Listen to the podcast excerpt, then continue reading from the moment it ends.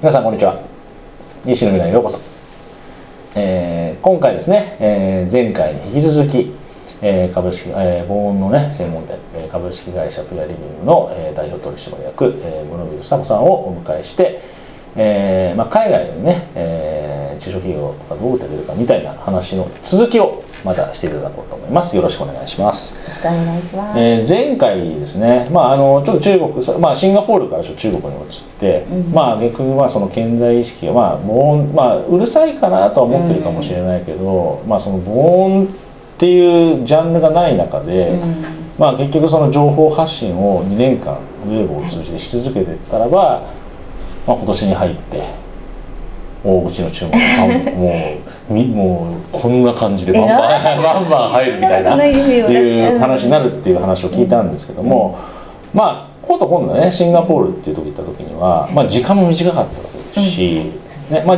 僕もやっぱりその時間かければ、うん、もう時間かけられるってすごい大事なことだなと思ってて、あの余裕がないと時間かけられないじゃないですか、うん。はい。でも余裕があったら時間かけれる。だから別にその健在潜在意識も何もないわけだし、ない。ねまあ、中国でないと困るってこともなかった。中でそうやって情報発信していったから、多分そういうふうになっていったのかなと僕はそういう推測したわけなんですけども、で今回シンガポールはまあ実際その社長さんから声かけられてから5ヶ月。で実際決めたのは12ヶ月前ぐらいとかっていう話。そんなに長く、あ、でほらあの声がかかってじゃあシンガポールお願いしますってのは5ヶ月あですね。でではいでもう実際決まったのはその12ヶ月前ぐらいにもう9月ですね。な2ヶ月前からね で準備期間がほとんどないわけですよね今回。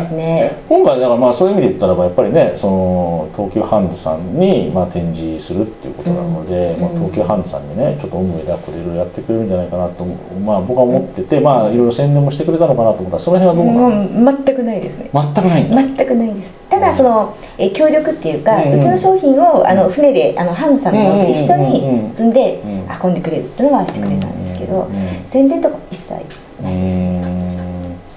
でもどうでもそさっきもそのアンケートをね、うん取ったら結構その、うんいっぱいいろいろアンケートしてそのはい。答えてくださったっていうことは、うんまあ、もちろんねその人通りが多い中でいっぱい来てくださってるっていうのもあるんですけども、まあ、それだけじゃね、うん。なんかちょっとなんかどどこのどこのやからの誰が来たのみたいな感じになっちゃうじゃないですか。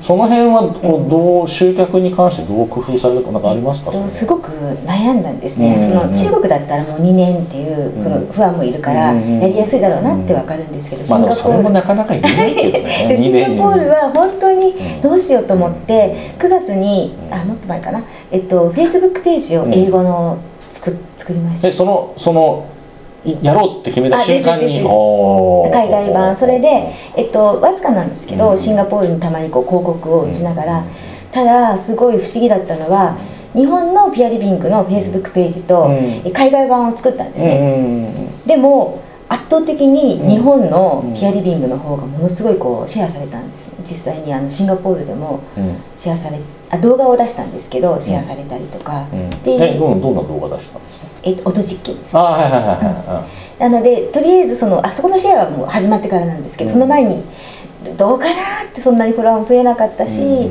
うもうとりあえず今回は売るとかまあね販売ではなくって、まあ、あのまずシンガポールに防音ってものがないので、うん。どういうこう生活をされてるのかとか、うん。どういうことを悩まれてるかとか、それを知ろうと。でピアリビングって会社があるってことを、うん。もうそれが、えっと、言えたらいいやっていう気持ちで。うん。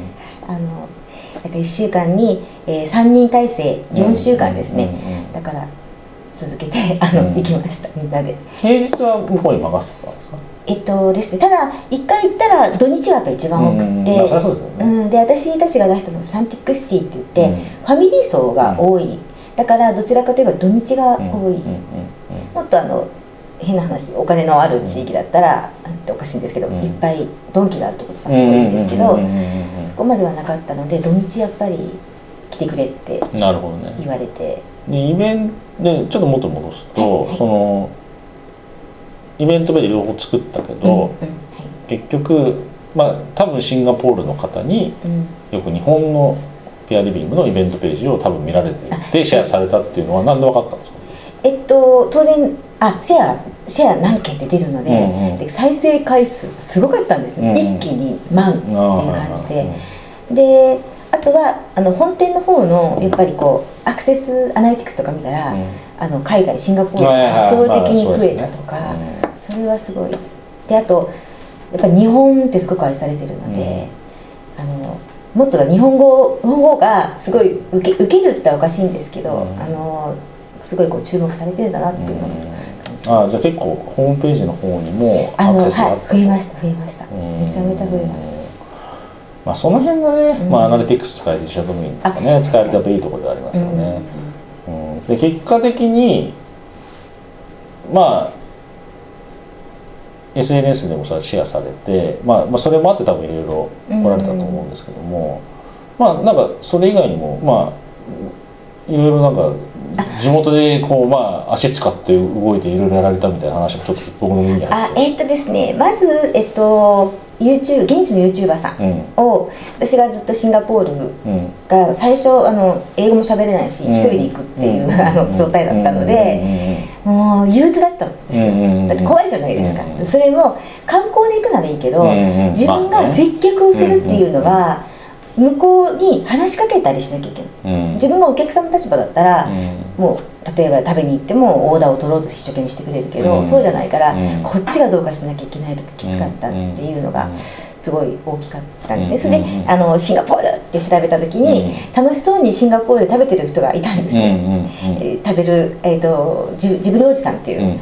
あ日本の方なんですね。日本あ日本え日本人なんだけど、えっと海外で生活されてて、でえっとなんか世界あちこちうんあちこち行って今今シンガポールに住んでる方で、うんなんて楽しそうなんだろうってこれで自分の中のイメージを膨らましたんですよ、うんうんうん。まず海外が怖くないっていうイメージを膨らまして行ってで、うん、この人に一回なんかちょっと取材してもらいたいなとお思ってもしよしやってみようみたいな、うん。であのメッセージを送ったら、来て、うで取材2回してくれたんですよ。え そうなんです2か回してくれたんですよ。取り上げていただいて今シンガポール防音で上に行くようになんかページまで作っていただいた。もともとそういうこと日本でちょっとやってた方なんですよ。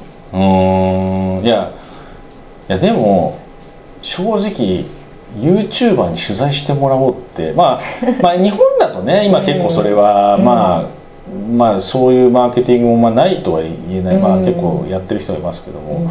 それをし海外でやってもらおうっていうのは なかなか斬新なアイデアでまずそこに連絡したのがすごいですね。いやーでもすっごいいい方だったので、うんまあよかった。ちなみにまあ大きいも大きい大大きな話もしたいも何もないんですけどそれお金払ったんですあ入りましたよ。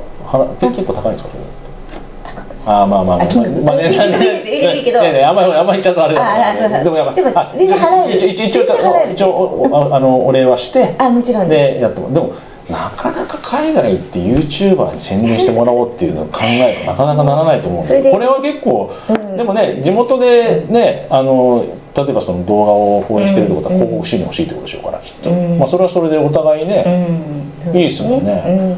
うん、で福岡のね通りもんってお菓子がある。うん。それを持って行ったら「うん。わあ賄賂をいただいた!」って言って、本当は自分の動画の中に宣伝ってそれは違ったんうん。しないんだけど、言ってくれたんですよ「うん。いや森口さんが賄賂をいただいたんで」って言って、このサンティックシティでやってるって動画で、うん。もう防音で困ったらこちらにみたいな言ってくださったんですね、うん。あの当、賄賂の効果あったのかな。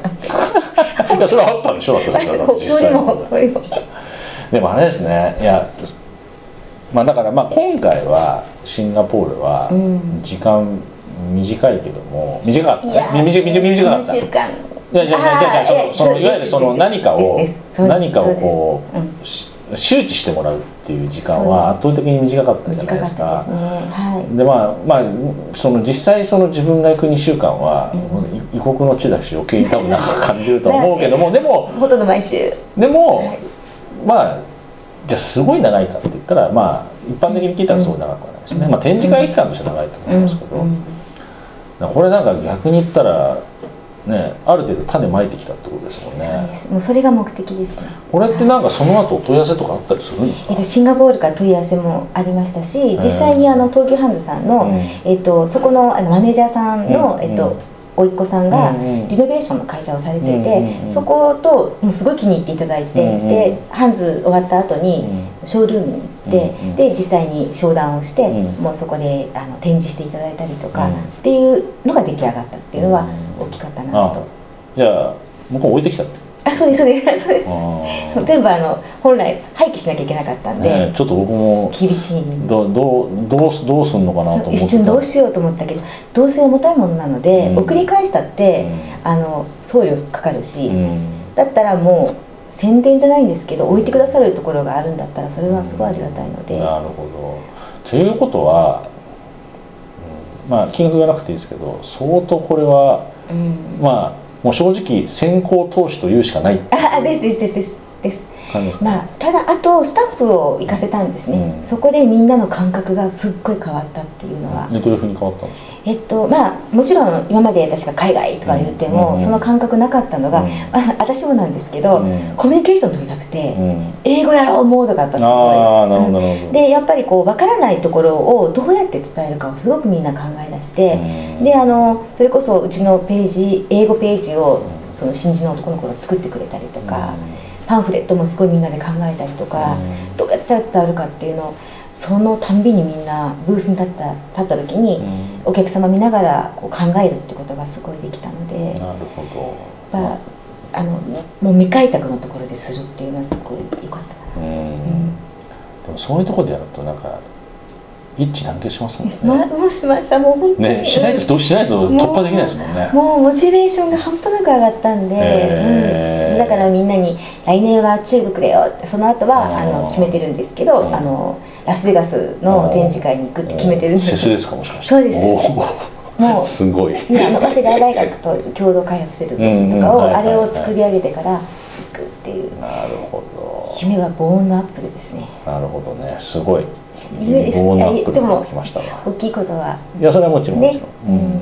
ということでまあ、はい中国とね、まあ、シンガポールの話中心に、まあ、いろいろちょっとお話しいただいたわけですけども、まあ、ちょっと今はねもう今後のちょっと展開もちょっと前ポロポロっとお話をしていただきましたけども、はい。まあそれはそれはスケジュール的な部分としてはそういうことですけども、うん。まあ今後まあその今やってることを通じて、うんうんうんまあ多分まあもっと海外に売ってられるとは思うんですけどもまあ今後その海外で販売していくのかうん。わからないけども、まあそういうことを、まあどういう思いでとか、うんどういう思いで今後やっていきたいのか、もしくは、うん。もうあそれとプラスして、まあ、どうなっていきたいか。あとまあ皆さんに、まあ、こんなことまあ、うん。まあヒントとしてとかなんかアドバイスとかね、うん。あればその辺ちょっとまとめてちょっといろいろとうん。お話しいただければなと思うんですけども。うん。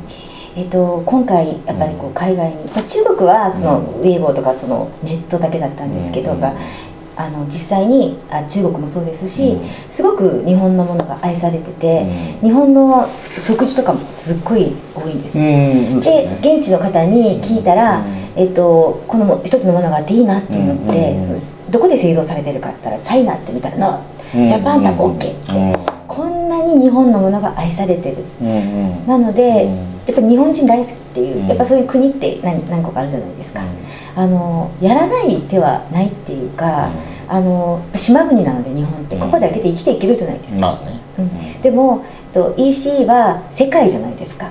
だってネットって世界から見れるし、なんで日本だけで販売じゃなくたっていいんじゃないのかなって、うん。私の思いは物を売るじゃなくて、音悩んでる方がいるなら、うん。何人だって関係ないって思ってるんですね、だからその私はその本当に音困ってる方とか、あとは日本もそうなんですけどちょっとした思いやりを持つっていうのは、うん。まあ、日本人らしさだと思うんですけど、これをすごく愛されてるっていうのがあるし、あのもっと平和なそのちょっとしたトラブルがもっと少なくなったら、幼稚園も保育園も日本でできるようになったらいいなって、で海外の方だってやっぱトラブルが減るその世の中を作りたいっていうのが思いです。死ぬまでに変な話あの何億売ったとかそんなんじゃなくて、それを残したいっていう思いでどいます。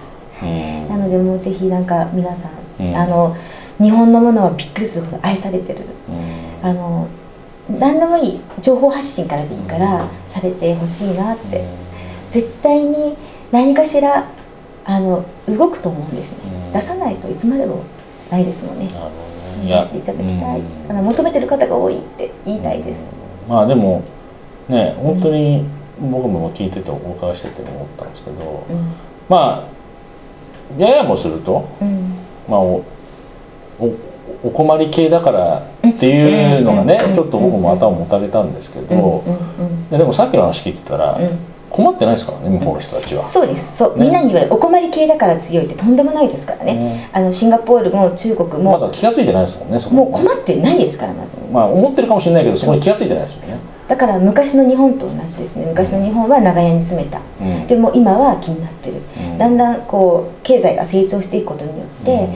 こう一人時間自分を大事にしていく、うん。まあ日本人もそうだと思うんですけど自分の空間っていうのをすごく欲しくなってうるさいとか相手がうるさいとかなると思うのであの本当なかった市場でも必ずその日が来るのかなって私は思っててそれをやっぱり伝えていけたらとね。思だからやっぱり時間かけてうん。継続して、えー発信していくことで、うん。まあその潜在意識につい気づいてもらえる、もしくはそういうことを、うん。そういう市場を育てていけることもあるし、うん。まあね今多分日本で物販されてる方って皆さん、まあ、現実的にこれはあることがあることだからもしょうがないんですけど、市場縮小とかうん。人口減少、まあ、あとは、うん。あのポピュラレーションカーブっていってあの人口のね、カーブが変わってきてるわけなんでですね。まあうん多分皆さんそういうね、うん。思ってる中で、うん。まあお困り系じゃなくてもちゃんと自分のアピールポイントが分かってれば、ん日本製日本製もしくは日本の企業ということでね、その良さをアピールして世界に打って出るということも、えーできるのかなっていうちょっと勇気を今日は、うんえーもらった気がしました。はい、え2回にわたり、えーいろいろとお話ししていただきましてどうもありがとうございました。ありがとうございましたはい、はい、ということで、えーこれ今回はこれでおしまいしたいと思います。どうもありがとうございましたあ。りがとうございました。